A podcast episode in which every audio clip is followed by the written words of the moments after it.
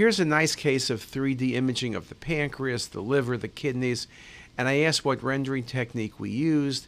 The truth is, one could say volume rendering because the correct answer, cinematic rendering, is a type of volume rendering. You just change the lighting model, putting it more internal. This is not MIP, it's not shaded surface. The correct answer is cinematic rendering.